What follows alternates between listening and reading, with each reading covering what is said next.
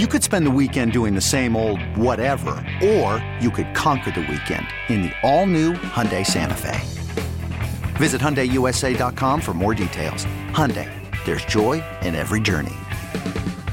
I'm Sandra, and I'm just the professional your small business was looking for. But you didn't hire me because you didn't use LinkedIn jobs. LinkedIn has professionals you can't find anywhere else, including those who aren't actively looking for a new job, but might be open to the perfect role, like me.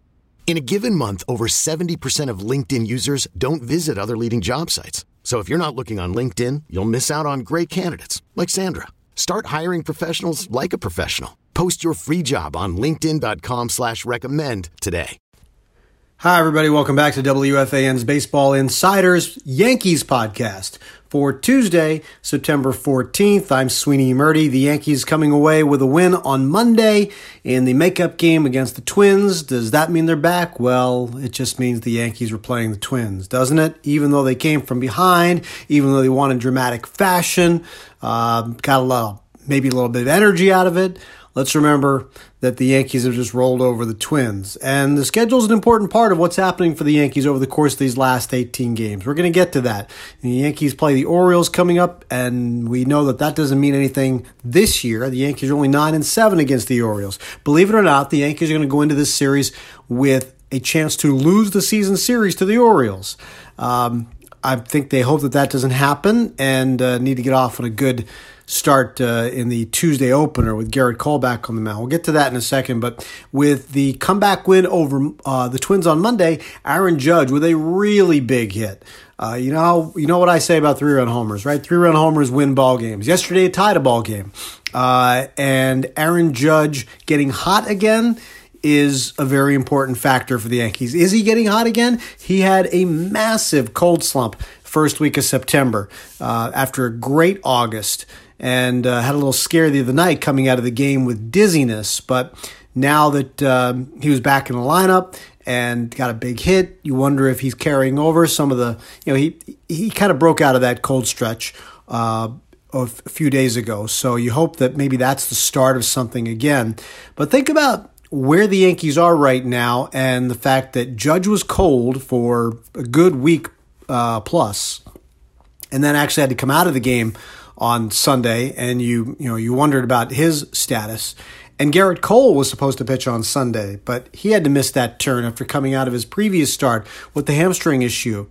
Uh, the Yankees were trying to get through this without Judge and Cole. That's the, you know obviously their two best players, and they have plenty of other issues. But what they just went through last week, having to do it without Gerrit Cole, with Aaron Judge slumping, um, you know that's a big reason why they why the Yankees were slumping because those two performed at such a high level when the Yankees were going so well over that 40 game stretch right after the All Star break, um, and mostly in August.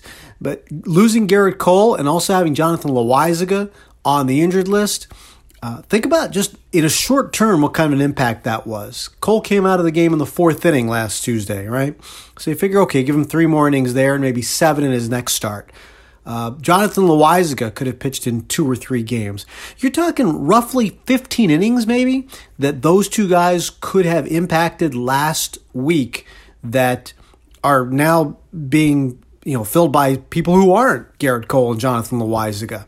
Uh, I, I you know, I kind of kind of focused on how it boils down to that small of an impact, the uh, ability to win ball games, and think about your two best pitchers had to be removed and couldn't pitch for you in roughly 15 innings. And obviously, you're not replacing them with pitchers right below them. You're now replacing them with pitchers who are probably what, 15, 16, 17 on the depth chart instead of one and two. So, uh, that's um that's a, I, that's a really big reason. You know, the Yankees had such trouble last week just getting starters through four innings, let alone five or six, which is what made Luis Gil's start on Monday so important. After getting roughed up early, if he had gotten knocked out again, the Yankees would still be in rough shape here without an off day uh, for another uh, nine days. So. Uh, the important thing here for the Yankees is to be able to get started to get on the right foot with Gerrit Cole on Tuesday night uh, in Baltimore, and we'll see how that works. Now, the Yankees are going to have a little bit of a different alignment that they talked about on Monday, with Gleyber Torres being moved to second base, Gio Urshela now playing short, and DJ LeMahieu with third. Tyler Wade's going to get into this uh, mix as well. Andrew Velazquez isn't eligible to come back for a few more days, uh, for another week or so. Uh, and basically, he was kind of a victim of they he was the only position player they could really move out when they needed to make the pitching move over the weekend. Again, another reason why all these pitching issues have have really affected so many different things. Uh, but as far as moving Gleyber to second, you know, I asked, I had asked the question, I don't know, about a week, 10 days ago, about whether Gleyber's issues would force them into maybe making late inning defense replacement, which is unheard of as a shortstop. You know, if you're a starting shortstop, uh, late inning defense is not one of your concerns. You wouldn't be a starting shortstop, but Gleyber has kind of become that. Uh, so rather than even taking the late inning approach, the Yankees have taken it away from him altogether and are putting in a defender who's had some of his own issues this year in Gio Urshela.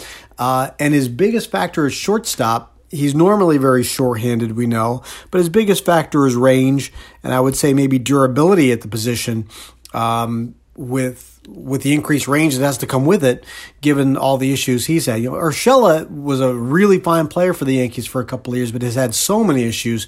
Uh, even going back to last year when he had COVID, and then uh, earlier this year with the injuries that he had, uh, the surgery he had in the off season, and then. Um, uh, it's really just been uh, a lot of issues for him health wise in the last 12 months that have really, uh, you know, really just you know, made his season not anything close to what the Yankees had been getting from him previously.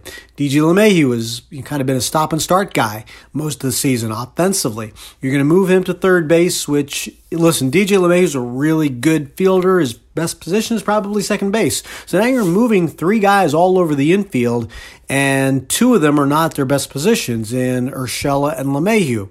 Uh, and Gleyber is going back to a position where you hope that you know he's he's basically just adequate there.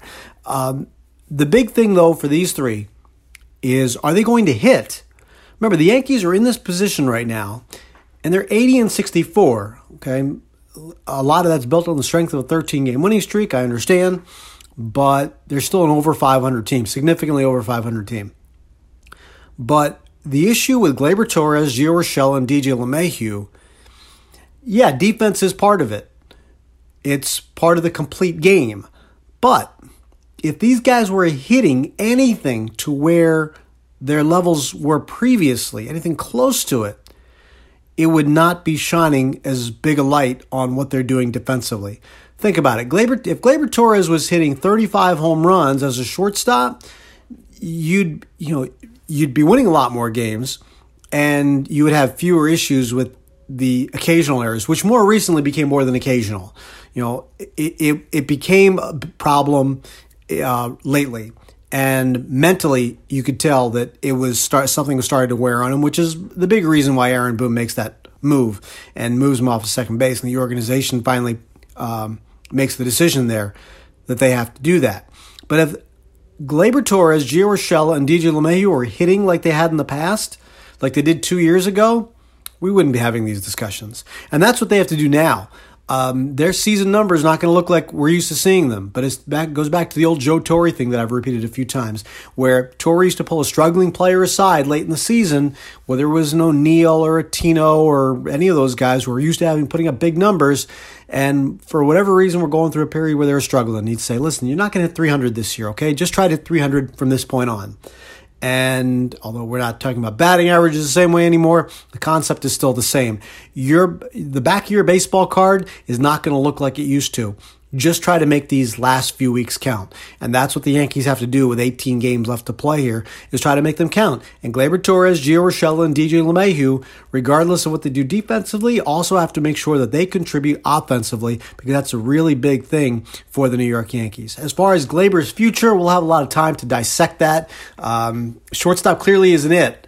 And I think the Yankees are finally making that move here because once you move them off of it, you can't move them back. And I, I think that was always kind of the tricky thing here with Gleyber Torres is that once you decided you were going to move him off a shortstop, even for a short period of time, you had to know that you were you were never going to put him back there. And I think that's probably where the Yankees are headed. But I, I hear a lot of people talking about you know blame Brian Cashman for not trading him when his value was higher, or blame Aaron Boone for this, or blame the coaches for that. And you know, about Gleyber Torres specifically. You know, and really my feeling on that is why are why aren't we just blaming Gleyber Torres? You know, he clearly showed the potential he had, and for whatever reason, and there are probably numerous ones, it's not just one easy thing, it never is. There are probably numerous reasons, but Gleyber Torres has to be the one who's accountable for making his career go forward. You know, he's the one here uh, who has let his defense slip and has let his offense slip. while the coaches and the management are all part of the machine, why is everybody in such a rush to blame other people for a player's, you know, demise, for lack of a better word? And and you know, you're almost absolving the player. Well, the player has to take some responsibility here too. He showed you how good he was. What are the reasons that he's not as good anymore? It's not everybody else's fault. It's partly his fault. You know, let's and I'm and I'm not trying to make this a, a, a bash Gleyber. I'm just saying, you know, let's let's stop trying to blame other people as much and just remember that the player has some control over that too. And Gleyber Torres shares a lot of the blame here uh, in just not following through on becoming more consistently defensively. And whatever's happened to his offensive game, where his swing is so out of whack, he just doesn't have any power left in it anymore. Um, so I, I, you know, I, I don't know where that goes uh, moving forward here, but it's pretty clear that he's not going to be the shortstop, and that'll open up a number of questions moving forward that we can tackle once we get to the off season.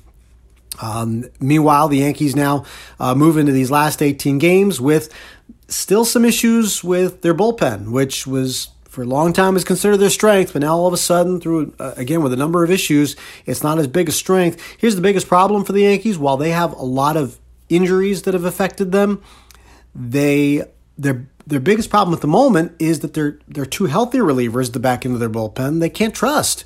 Chad Green's given up 13 home runs in 74 innings, and the 74 innings is a big number, especially coming off of last year. And Aroldis Chapman, you know all of his issues, uh, but the problem for the Yankees is right now is that these two guys are still very key to what they have because they're healthy. If they're healthy, they're going to pitch. You know, there's it's hard to hide them this time of year and even going into the postseason. You can still, to some degree, even with only 18 games left to play, to some degree, you can still manage their situation and pick spots a little bit. It, it's it depends on workload and a lot of other things, obviously score situation, but that window closes more and more each day to try to manage their their usage. You're going to have to give them the ball and you're going to have to trust them. And the problem is right now you don't trust them. Um, and I understand why, but there are not a lot of other, options here. You know, the Yankees have lost key relievers to injury, and I don't know if Jonathan Loáisiga is going to come back. I don't know if Luis Severino is going to be able to throw pitches effectively enough to be one of those guys you trust in big situations because there's such a short period of time left. Domingo Germán, same thing. Um, you you really have to at some at some point. Here's the thing: if the Yankees are going to end up playing these meaningful games and into the you know into late season or postseason games, they're still going to give the ball to Chad Green and Aroldis Chapman and trust that they're going to get the big outs. And based on everything we've seen, you know, this year and with Chapman's postseason history as well, you, the fan, shouldn't have any reason to trust him. And Chad Green has struggled. So you're going to have a little bit of anxiety when you get to those late innings because you don't have a sure thing. And, you know, listen, frankly, that's what a lot of other teams go through as well. Yankee fans got spoiled for a long time Mariano Rivera. It's been a long time since we've seen him. And I think in the years since then, we've kind of grown to see what, you know, even when you have closers who have good years, the Yankees have had plenty of them, like Chapman, like David Robertson, uh, and, and a lot of other guys who've come in here and closed games you still have some level of anxiety. It's ratcheted up now because you're you know you've got inconsistency now, and you've got guys who are prone to giving up home run balls, and those change games very quickly, as the Yankees have found out, and that's what they're up against right now. So we'll see what happens here. Big week here as Gerrit Cole comes back and uh, pitches the opener of the Orioles series. Jameson Taillon, we'll find out more about his situation as well. If the Yankees are going to get him back. Um, and they just have to win some games here. They've got three winnable series Baltimore, Cleveland, and Texas. And despite all their other issues with Baltimore, whatever happened. I mean, they're in a position now where they have to think about winning eight, seven or eight of the nine games against Baltimore, Cleveland, and Texas. Um, the 10 game stretch that started with Minnesota on Monday, you looked at as 8 and 2 is probably a must. Well, they got one, which means they can now try to go 7 and 2 against Baltimore, Cleveland, and Texas. Because what follows? Nine games against Boston, Toronto, and Tampa Bay, which means it's all right in front of them. The Yankees have the ability to beat their competitors head to head, Boston and Toronto for that wild card spot. The three final games against Tampa Bay aren't going to mean anything for the division title. We'll see what they mean in the wild card race as we get there. Obviously, those are games 16, 17, and 18 of the 18 remaining. So hard to tell from uh, hard to tell at this point exactly what they're going to mean, but you know, safe to assume you're going to be still be able to play for something in those final three games, and you're going to need to play well. So we'll see if the Yankees can do that. Hey, one final thought on the Subway Series uh, and what happened Sunday uh, with Giancarlo Stanton and Francisco Lindor. Um, my only real takeaway from this is, man, I can't wait to see the next few years of the Subway Series with these two guys locked in long term, right? I'm glad it wasn't a couple of bit players or a couple of free agents to be. You know, this is going to be the new Clemens and Piazza thing, right? The Stanton and Lindor thing.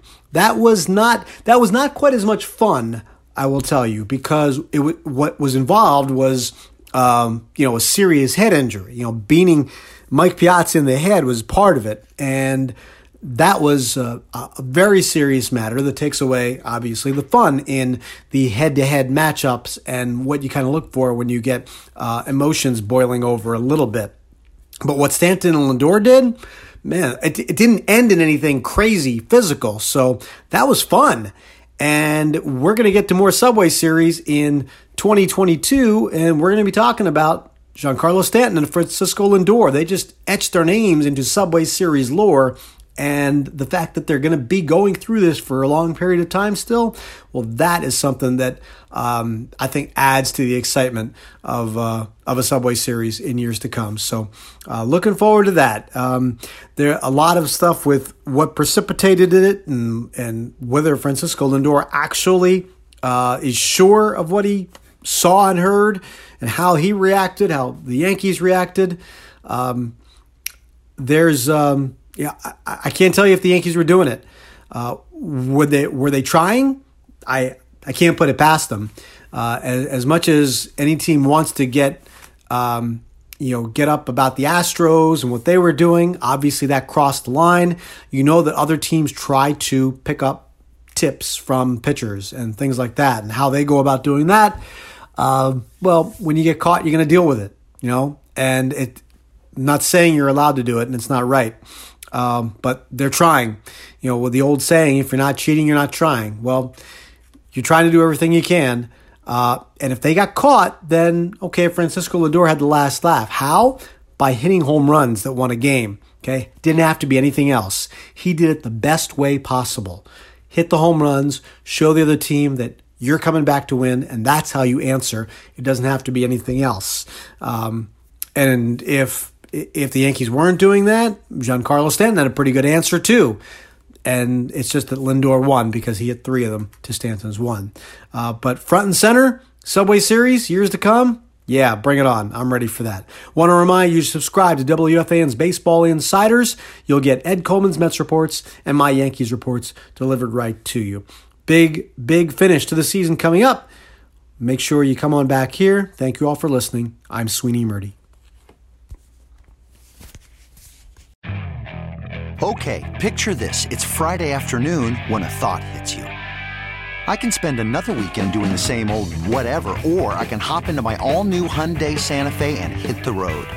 With available HTRAC, all wheel drive, and three row seating, my whole family can head deep into the wild. Conquer the weekend in the all new Hyundai Santa Fe. Visit HyundaiUSA.com or call 562 for more details. Hyundai, there's joy in every journey. This episode is brought to you by Progressive Insurance. Whether you love true crime or comedy, celebrity interviews or news, you call the shots on what's in your podcast queue. And guess what? Now you can call them on your auto insurance too with the Name Your Price tool from Progressive. It works just the way it sounds. You tell Progressive how much you want to pay for car insurance, and they'll show you coverage options that fit your budget. Get your quote today at progressive.com to join the over 28 million drivers who trust Progressive. Progressive Casualty Insurance Company and Affiliates. Price and coverage match limited by state law. T-Mobile has invested billions to light up America's largest 5G network from big cities to small towns, including right here in yours. And great coverage is just the beginning. Right now, families and small businesses can save up to 20% versus AT&T and Verizon when they switch. Visit your local T-Mobile store today.